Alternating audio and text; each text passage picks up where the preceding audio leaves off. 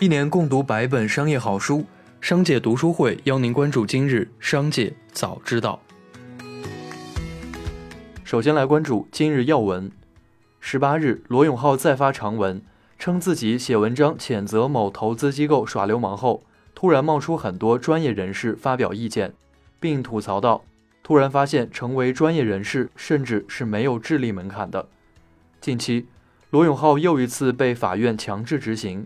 随后，罗永浩爆料，近期一起强制执行来自锤子科技的某一个投资者。该机构在2017年锤子科技的融资过程中，在所有其他投资者都已签字并焦急等待救命投资款到账时，恶意拒绝签字，非常下作的在公司生死存亡之际趁人之危，逼迫我个人签署强制回购股份的协议。为了给公司续命，自己不得不签署了这一份流氓协议。下面来关注企业动态。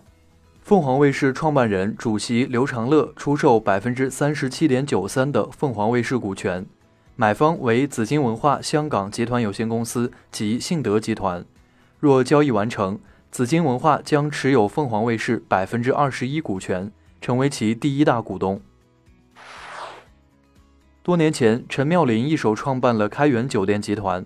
携程系出身的郑南燕则创立了七天连锁酒店，前者主打高端市场，后者聚焦经济型酒店，两者看似毫无交集。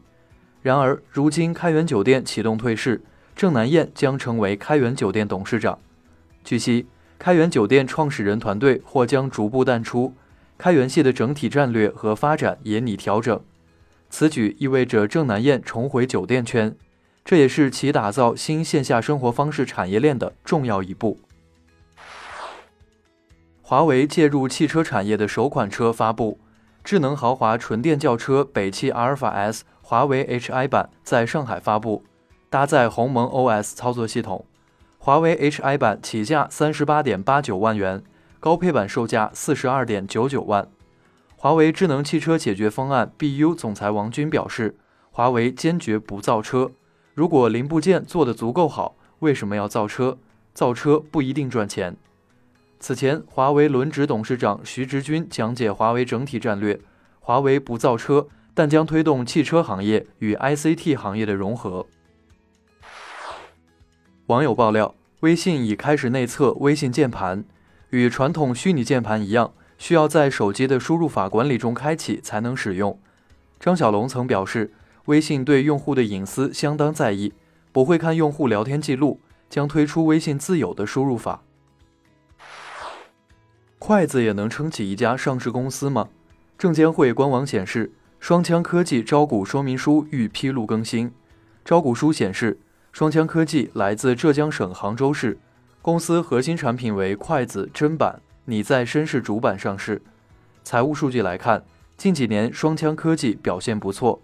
营收与净利润均持续增长。二零二零年，公司营业收入达八点三亿元，归母净利润八千九百七十六万元。毫无疑问，收购协信是丰隆集团新加坡首富郭令明历史上从来未有的最惨并购。